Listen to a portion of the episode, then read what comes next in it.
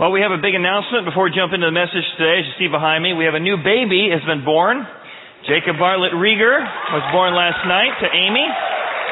So, we still call her Amy Rudge around the office because we forget that she got married, let alone having a baby. So if you uh, see her or email or Facebook her, you can tell her congratulations as of last night. Well, today we are continuing in our journey into Elijah's battle for inner peace, and it begins to be, become even more challenging. And you know, the last couple months I've been reflecting and journaling on just some of the ways in which the last three or four years have felt like a, a battle zone for my wife and I trying to struggle with the, the factors outside of our control. And I realized that one of my tendencies when I face anxiety or things bigger than me is to try harder. Some people, when things get, you know, big and monstrous, they try harder, and some people give up because it's too hard. Well, sometimes I try so hard that I will just drive myself into the ground. And sometimes the more stressed I get, the more harder I try. And the harder I try, the more stressed I get, the more my physical tanks go low, the more my emotional tanks go low, the more my spiritual tanks go low. And then instead of things getting better, things often get worse. In fact, I wrote in my journal um, just yesterday, I was sharing with Beth that I'm so frustrated that there's so many things I can't fix. So frustrated that there's so many things I, I can't change that I feel like need to be changed. And the problem is the more I try, the more exhausted I get, and then the more self-pity I have that God's not seeing how hard I'm trying. Then I get mad at God because He owes me. Doesn't He see how hard I'm trying? I get upset at the people around me because they don't see how hard I'm trying. I have a sense of self-righteousness in me because I'm trying harder than other people. Or a sense of self-pity, poor me, that I have to try so hard nobody else is. Or others might have given up a long time ago, so then I sort of rebuckle my efforts and say, well, let's try again. And, and with a, a empty tank, I guess can just drive myself into the ground. And I end up where Elijah is. In fact, it's always bad when I study these passages because God ends up working on these same things in me. Because what Elijah's going to discover is that trying harder, sacrificing more for God is rarely the solution for emotional anxiety. We don't need to sacrifice to God more. We need to sacrifice from God. In fact, emotional anxiety is overcome by a sacrifice from God, not more and more and more and more and more sacrificing to God. And so we're going to look at three sacrifices today. How we sacrifice to our emotions, how our anger and our worry and our stress actually requires us to sacrifice sometimes our health. We end up destroying our bodies because anger and fear, loneliness and despair call us to give our very best and they drain us of our resources. Now we're going to find out what a sacrifice to Baal looks like and what our Baals might be today. And in contrast to sacrificing to our emotions and, and to Baal, we're then going to find out how a sacrifice from God can give us what we need. It can not only help you and I overcome our anxieties and our stresses and our difficulties, but it can help us know the one who rescued us. Imagine a little cat has crawled his way and fallen into a creek. He gets caught up in the stream and luckily he catches onto a rock so he finds himself sitting on a little rock, a wet little kitten and he's mad and he's furious and he wants to get back to shore, but he can't because the stream is so strong. And so there he is with claws out. He tries to swim and he jumps back in there and, and all of a sudden a little boy sees him and says, Oh my goodness, look at that kitten, I've got to rescue him. And as the boy makes his way out into the water, he goes to grab the cat. How does the cat react? Rear! The cat is trying hard to rescue himself. He's trying hard to get away from this. He wants everything to get over to that place, but he sees the one rescuing him as the problem. So at some point the rescuer has to decide, this cat can't rescue himself, but if I try and rescue him, I'm going to get scarred and scratched trying to do it. But he does it anyway. He reaches down, he grabs this cat, and this cat is clawing and scratching and biting, and he pulls him across, and he's still scratching him as he goes across the river, and he gets to the edge, and he sets that cat down, and do you think that cat is grateful? Rare! He's out of there. He doesn't even know the one who rescued him. He doesn't even know that he damaged and scarred up the one who, at great cost to himself, went and rescued him. And that tendency to know that we don't even know the God who sacrificed for us to rescue us. It's still in us. And so even once He's saved us, even as, as He's rescued us from, from, from the rivers of our consequences eternally, we still have this thing in us that says, I need to try harder. I, I need to do it myself rather than depend on the one who rescued me. That's exactly what Elijah's going to discover. And let's begin his journey in 1 Kings. And we're going to see how he sacrifices to his emotions. Emotions are like idols. And the thing about idols, they're usually good things. I mean, for me, one of my idols is being a fixer. A lot of good things about being a fixer. It's actually my heart. I like to help people. And there's a lot of benefits that come to my emotions when I'm helpful. I feel good about myself. I feel good about helping other people. Sometimes your idol is being a good mom. And so the days you're a good mom, you feel really good. There's blessings. I feel like I'm a good mom. Uh, I want to be a good husband. So on the days I, my idol tells me, way to go. Maybe your idol is a good performer. And so your quarterly results came in and, well, you got a lot of blessings. Way to go. And then the next day shows up and maybe it wasn't such a good day. And that same idol that blessed you will curse you and say, why can't you do better than you did yesterday? You did it yesterday, why not today? And that same idol that blessed you all of a sudden calls upon your emotions and what gave you peace and joy is now giving you despair and stress. It begins to demand of you your time, demand of you your allegiance, demand of you more and more and more, and it's never satisfied. It starts to take control of your thoughts, your emotions. It demands your time, your treasure, your talents. It begins to affect your decisions that you make. And all of a sudden, the thing you've put in the center of your life, probably a good thing, is demanding more and more sacrifice to your emotions. Elijah sees this very thing. And the first emotion that comes out of Elijah as he comes face to face with Ahab and the problems going on in the society of that day is anger. Elijah felt maligned.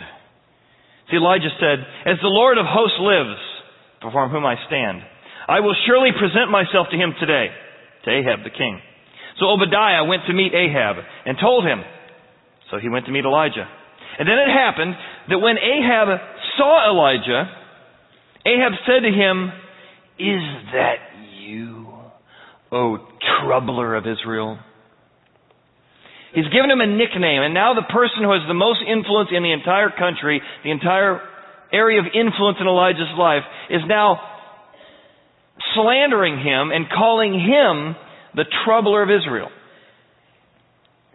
And you can just imagine the anger welling up in him, the name calling, the maliciousness, the falsehoods. I can relate to Elijah. I remember about 12 years ago, my senior pastor and I had decided to make a transition from my church down in Atlanta. At the end, we said, hey, we're just not able to find how things meet, so let's just take a next couple of months and let's transition in a respectful way.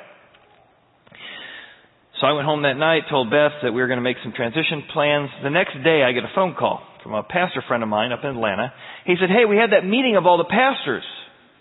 About a hundred square mile area from where we lived, all the contemporary past churches of contemporary churches gathered together to sort of brainstorm and pray for each other.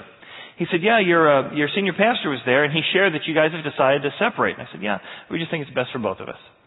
He said, no, he said it's because you're trying to split the church. Oh, I, I, I was instantly was mad. Instantly was furious. Instantly couldn't believe that we had agreed to be respectful, and now not only had he maligned me, but he had maligned me amongst all my potential employers in a hundred square mile area. And all of a sudden that emotion called for more and more sacrifice. I just kept, oh, that is so unjust. I can't believe he did that. And every minute turned into every moment, turned into day after day. I felt all the emotions calling for me to sacrifice more and more to this injustice.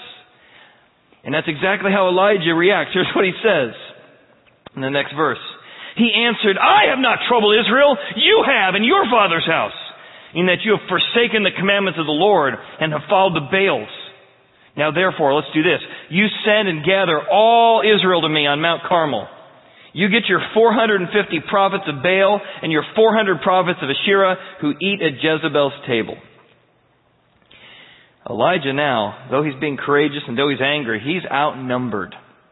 When you come face to face with an obstacle bigger than yourself, it's easy to feel outnumbered.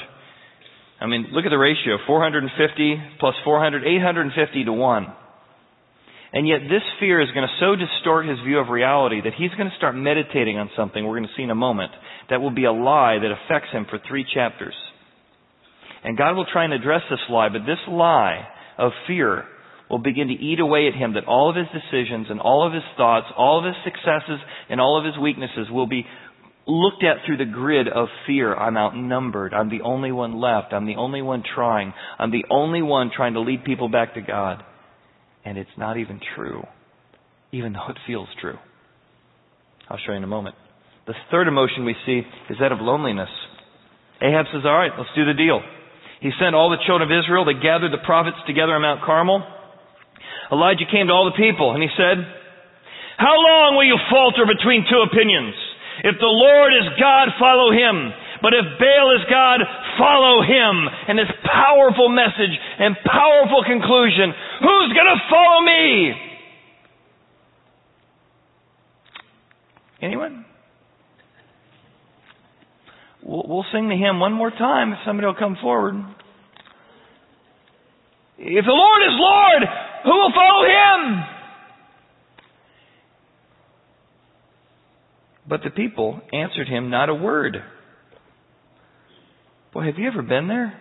You put time and energy and effort into a project and you show up and it's just totally unresponsive on the other side of the table. You put a presentation together. You, you, you try and persuade your kids and you got your whole heart in it and you pour everything into it and what comes out of it is nothing. And then you start feeling like, what a waste of time. Am I that bad that nobody responded? This is like the worst sermon ever. This is the worst response ever. The buses didn't need to wait because nobody came forward. And that lack of response makes him feel lonely, feel ignored, and feel ineffective. To which he will now embed this lie in his mind that will stay with him. He'll repeat it three times in the next two chapters. And God will try and untangle him from this lie. But this lie is so powerful this emotional response is so deep that he will sacrifice his peace, his joy to this line. Here it is in the verse. I alone am left. Nobody responded. I guess I'm it. I alone am left, a prophet of the Lord. And I'm outnumbered. Baal's prophets are 450 men. I'm alone. Sometimes when you're the one trying hard, it's easy to feel superior because I'm trying harder than everybody else. Sometimes it's easy to feel destroyed because why should I even try if nobody else is going to? And whether it's self-pity or self-righteousness, they will always call to your emotions to give more and more and more. And this lie is so significant that, that in Romans, Paul will pick up this quote to talk in Romans chapter 11. He says, I say then, has God cast away his people? You see, when you feel alone, you feel like God's given up on you, God's not doing his part. You feel like God's cast you away. But Paul says, no, certainly not. For I myself am an Israelite, the seed of Abraham, the tribe of Benjamin. God has not cast away his people, even though it may feel that way, whom he foreknew. Do you not know what the scripture says? And he quotes the one we're looking at. He says of Elijah how he pleads with God against Israel, saying, Lord, they have killed your prophets and torn down your altars, and I alone am left, and they seek my life. Look at the fear. Fear, there's loneliness. But, Paul says, what does the divine response say to him? And what would he say to you and I? He says, No, you're not alone. I have reserved 7,000 men who have not bowed their knee to Baal. He's saying, listen, that lie is not even true. I know it feels true, but I got 7,000 people. They didn't show up to this particular sermon, I'll give you that. But I have 7,000 people who can support you, 7,000 people who can help you, 7,000 people you can be in community with. And yet, I tell you, Elijah will not hear that. He is so caught in despair. He is so caught in discouragement. He's so caught in feeling alone. God will have to repeat this multiple times to uproot this lie out of his heart. We always sacrifice to our emotions. And if God is not in the center of our life, there'll be something else, some other idol that we sacrifice to. Let me give you a little idea of where we are. I got a chance to go to Mount Carmel. So this on the left is a picture of Mount Carmel as we're about to make our way up. And the area where Elijah is going to sacrifice is going to be somewhere about here. So we're going to travel our way up to this area. And once you get not quite to the top, about a hundred feet from the top, there's actually, right about here, there's an olive grove. And so here's my wife and I hugging an olive tree.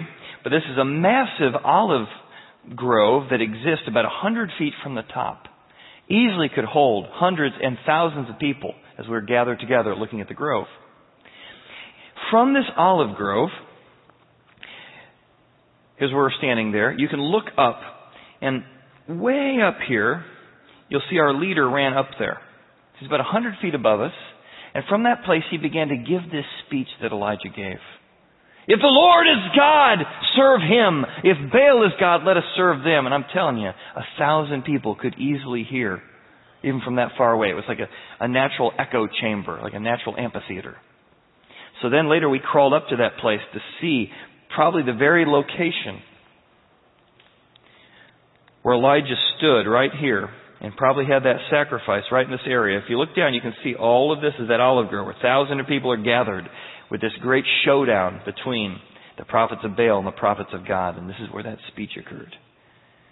And now Elijah is going to come directly after the second sacrifice, the sacrifice to the Baal. But see, what I realized years ago, I came across this little sort of formula that helps me realize what happens in your emotions is that if you don't begin to put God and allow God's sacrifice to deal with your emotions, your emotions can burn you out. You can yearn for a better day, but you're never going to find the healing you need. Or you can be like my tendency, which is I'm going to earn God's approval. I'm going to earn my way out of the situation. But what God really wants us to do is learn who He is, what He's done for us, and how He wants to meet with us. And ask ourselves, what is it that's in the center of my life that's not God that's wearing me out? Let's look at it. Next part of the verse. Therefore, here's the deal. Let them give us two bowls. Let them choose one bowl for themselves, cut it in pieces, lay it on the wood, put no fire under it, and I will prepare the other bowl and lay it on the wood and put no fire in under it. You call on the name of your gods, and I will call on the name of the Lord. And the God who answers by fire, he is God. So the people answered, and he said, It's well spoken. So the people have just agreed. So now the prophets show up, he shows up, and they're about to do the sacrifice. So he turns to them and says pretty much the same thing. All right, prophets of Baal, choose one bull for yourselves, prepare it, for you are many. Call on the name of your God and put no fire under it. You can't light it yourself. So they took the bull which had given them, and they prepared it. And they called in the name of Baal from morning until noon. I want you to remember this noon. This is going to be so cool and so critical by the end. So they are calling upon their God from morning till noon. And this is what happens when God is not the center of your life. He always demands more and more and more and more and more. Because it's always about sacrificing more and more and more and more and more to your idol. It's about a sacrifice to God versus the gospel is about a sacrifice from God. So for three hours they're begging God to do something. Oh, Baal, hear us, they say. But there was no voice. No one answered. So they said, well, what else does he want us to do? Okay, yelling's not doing it, and yelling for three hours isn't doing it. So they leaped. They leaped about the altar. Maybe this will do it. Maybe this will bring the fire down. And they danced and, and they leaped. But that wasn't enough. And that's the thing about an idol. You can do a little and it wants more. You can do some leaping and it wants more. Idol's never satisfied. And so what else does the idol need? Well, here we are again. Right in this section here. Here's the olive grove as the people are watching all of the dancing and all of the cheering. As they're calling upon Baal to send it down. Has Baal answered yet? No. He wants more. What does he want? So it was again at noon that Elijah, being the great spiritual mentor that he is, mocks them. He looks at them dancing and leaping and he says, Cry louder! For he is a God, but Perhaps he's meditating. Or maybe he's too busy for you right now. Or maybe he's on a journey. Or perhaps, I know, I bet your God is sleeping. Or, or maybe you just need to wake him up. So, in response to his mockery, they cried louder! And they cut themselves.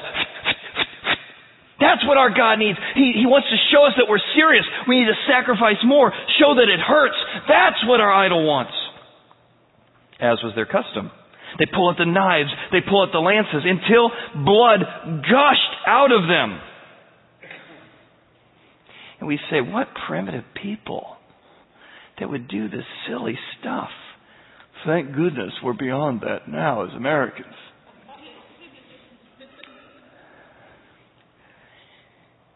You know, if you put your career in the center of your life, it's just like Baal.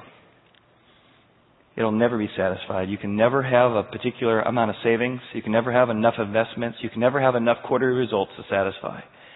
And so when that becomes the center of your life, it asks for a little bit more. A little bit more. And the things you also care about, family, your health, your marriage, as career becomes your Baal, you know what happens? Gushing wounds begin to occur in the other things you said mattered, and to the point at which it's just bleeding out over here because you're giving everything to here from your career. And vice versa. You have kids for the first time, and now you put kids up, and they don't just become a good thing, they become the ultimate thing. And you said your marriage was important, and you know intellectually that a great mom or great dad means having a great marriage, but, but you, you love coming home from those meetings when you're the coach of the team or when you're at the PTA meeting people saying, man, I don't know any mom like you. You're super mom. Wow, what a great dad. You're the best coach. And, and that idol blesses you so much so that, that all of a sudden your kids become your Baal and you haven't invested in your marriage. You can't remember the last time you had a date night and you're bleeding out in your marriage because you're going to all these, these, these traveling soccer this and traveling swim meet this, and it's all good, but it's never enough. Well, you know, you gotta do just one more. You gotta get on this team, just one more season, because then you can get a scholarship. And the whole time you're, you're sort of bought into this, and it's a good thing. But when you take time to step back, you're like, man, the things I care about are bleeding out. That's always how idols operate. So when the midday was past, they prophesied until the time of the offering of the evening. So now, there's three time periods that are important to Jewish people. The day begins at 6 a.m. The first sacrifice is at the third hour, 9 a.m. The second sacrifice is at noon, that's the sixth hour. The third sacrifice is at the ninth hour, and that's 3 p.m. So just keep track of those. So noon, that is the second sacrifice. The evening sacrifice occurs at 3 o'clock, at, which is also called the ninth hour. It's going to be key in a minute. So they have cried out to God from 9 until 12, nothing. And now they have destroyed themselves from noon until 3. Darkness, silence, all the while trying to overcome what they need by trying harder and sacrificing to their God.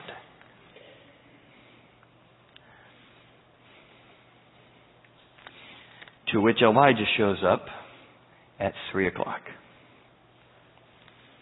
And Elijah said to the people, Come near, come near, come near to me. And all the people came near to him. And he repaired the altar of the Lord that was broken down and in contrast to the singing and the dancing and the cheering and all the stuff that the prophets of Baal did, Elijah goes out of his way to say, this is not going to be about what I do. It's not about a magic trick. It's not about a big deal. It's not about me trying hard. This is going to be all about God. And the sacrifice not to God, but from God, that God's going to provide for us is so palatable, so powerful, so palatable, that it's going to bring us all together in a way that nothing else could. And it's going to call us to repair our altars. Let's go over. You know, this is the altar we used to say was for God. What's the last time we've used this? See, a sacrifice from God begins and says, hey, can, can we reconnect? I mean, look, get a rock over here. When's the last time you had just some quiet time reflecting on how much I love you and what I did for you? No wonder you're anxious. You're thinking all about your anxieties and you're not thinking about how I'm in control and how I watch over you. Let's repair the altar. Let's get back to remembering what God did for us and what He wants from us. Let's not focus on our to-do list. Let's get back to what God's done for us. And as you begin to focus on the sacrifice from God, like Elijah did, you repair your priorities saying, God, I need to get back to you.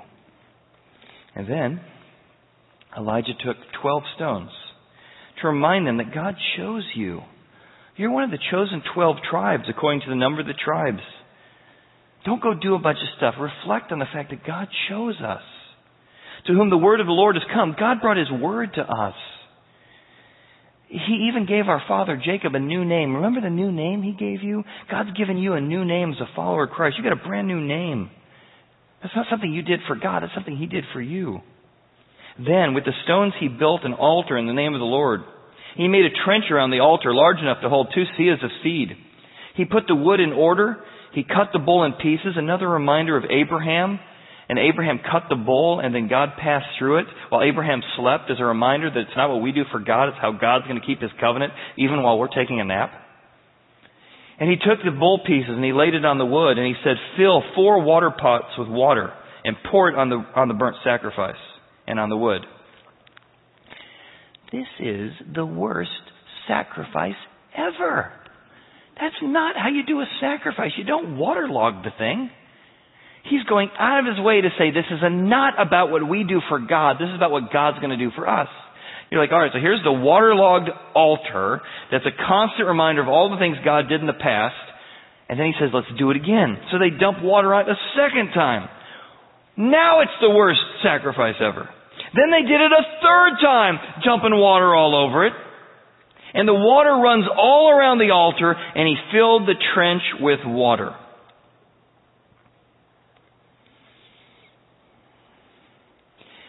See, the gospel is the power of God unto salvation. The gospel is not about what you do for God, it's what God has done for you. The Bible's not good advice for you, it's good news about what He did. And here Elijah is going to call upon God to show us His ultimate sacrifice. And here's what happens. And it came to pass at the time of the offering of the evening sacrifice, it's three o'clock. It's the ninth hour. That Elijah the prophet came near and said, Lord God of Abraham, Isaac, and Israel, let it be known this day that you are God. In Israel, then I'm just your servant. This is not about me. And that I have done all these things at your word. You told me to do this. Hear, hear me, O Lord, hear me. That this people may know that you are the Lord God and that you have turned their hearts back to you. This is what God wants more than anything. He wants your heart and that you have turned their hearts back to you again.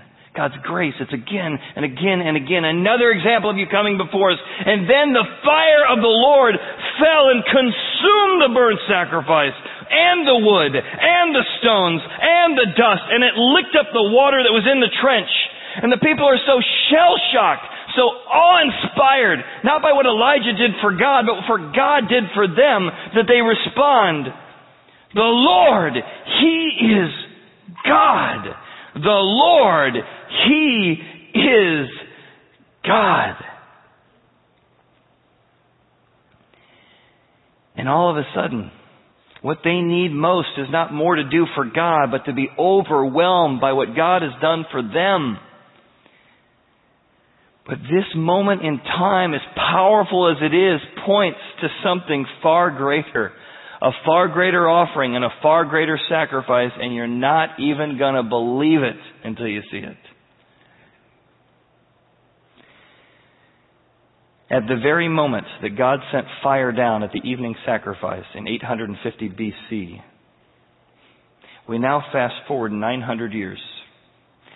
And from about the sixth hour, 12 o'clock, the same time that the prophets of Baal were hearing nothing until the ninth hour, three o'clock.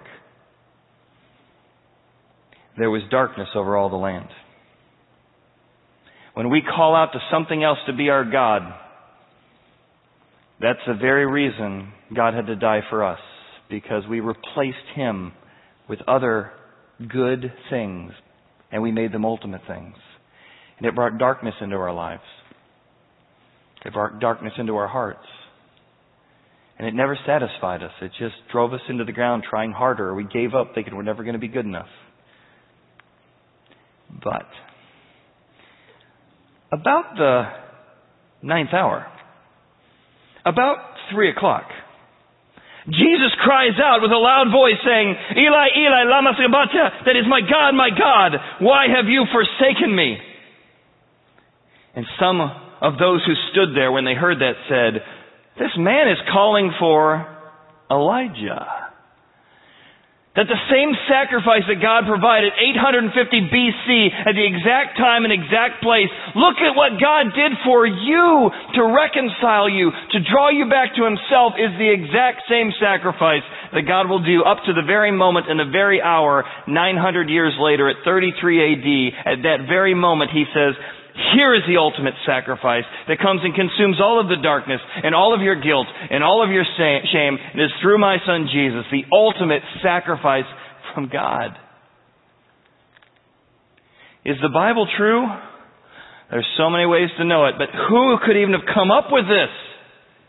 And the people knew their Bible well enough that even though they didn't know who Jesus was fully, though standing around, they went, this reminds me of Elijah. Didn't he do something like this around the ninth hour? Which is why we begin by saying, it's the sacrifice from God that overcomes your emotional anxiety. And the people are so struck by God being who He is and what He's done for them that they chased down the prophets of Baal at no escape and they executed them there. And they said, We are going to realign ourselves to God. He's what we've needed all along. So how do you do this, right? I mean, all right, yeah, well, that sounds nice, but how do you do this? Let me show you how to do this. How do you apply God's sacrifice to whatever your emotional issue is? Let's say you're struggling with anger. There's a lot of legitimate things to be angry about. And whether you're ticked off at your spouse or ticked off at your son or ticked off at a coworker or ticked off at your boss, whatever it is. So here's what happens. You start saying, I never would have done that. I never would have said that. And you get angry. But it's not just anger, it's moral superiority because you feel like, oh my goodness, I'm so much better than them because I never would even thought to do that kind of inconsistent, inconsiderate act. And just as that anger is beginning to take control of you, you apply God's sacrifice. You step back and say, God, boy, if you had, if anyone had a right to be mad, it was you from everything I've done. Boy, God, if you gave me what I deserved, how inconsiderate, how unkind, how rebellious, how traitorous I have been. But God, you are slow to anger toward me. You are merciful toward me. You are kind to me. God, because of your sacrifice on the cross, you poured your anger not on me, but you poured it on Jesus. And that softens your heart because you realize that God wasn't angry at you, or He didn't take it out on you the way you're taking it out on someone else. And that humbles you out of that moral superiority. It softens your heart. You still are going to have a conversation. You still need to talk about it. The issue didn't go away, but your heart is somehow softened by the grace of God and His sacrifice. Maybe you struggle with fear. Boy, I don't know if God's with me. Uh, these situations aren't going out the way I hoped. I've tried really hard, but it's not spelling out quite right. And you're filled with anxiety and fear.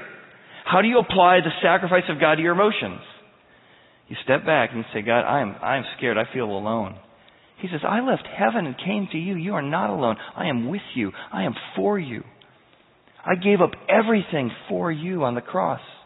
And if I can figure out how to coordinate the sacrifice of Elijah at Mount Carmel to the sacrifice of the Romans 900 years later, you can trust me that I can handle your situation too.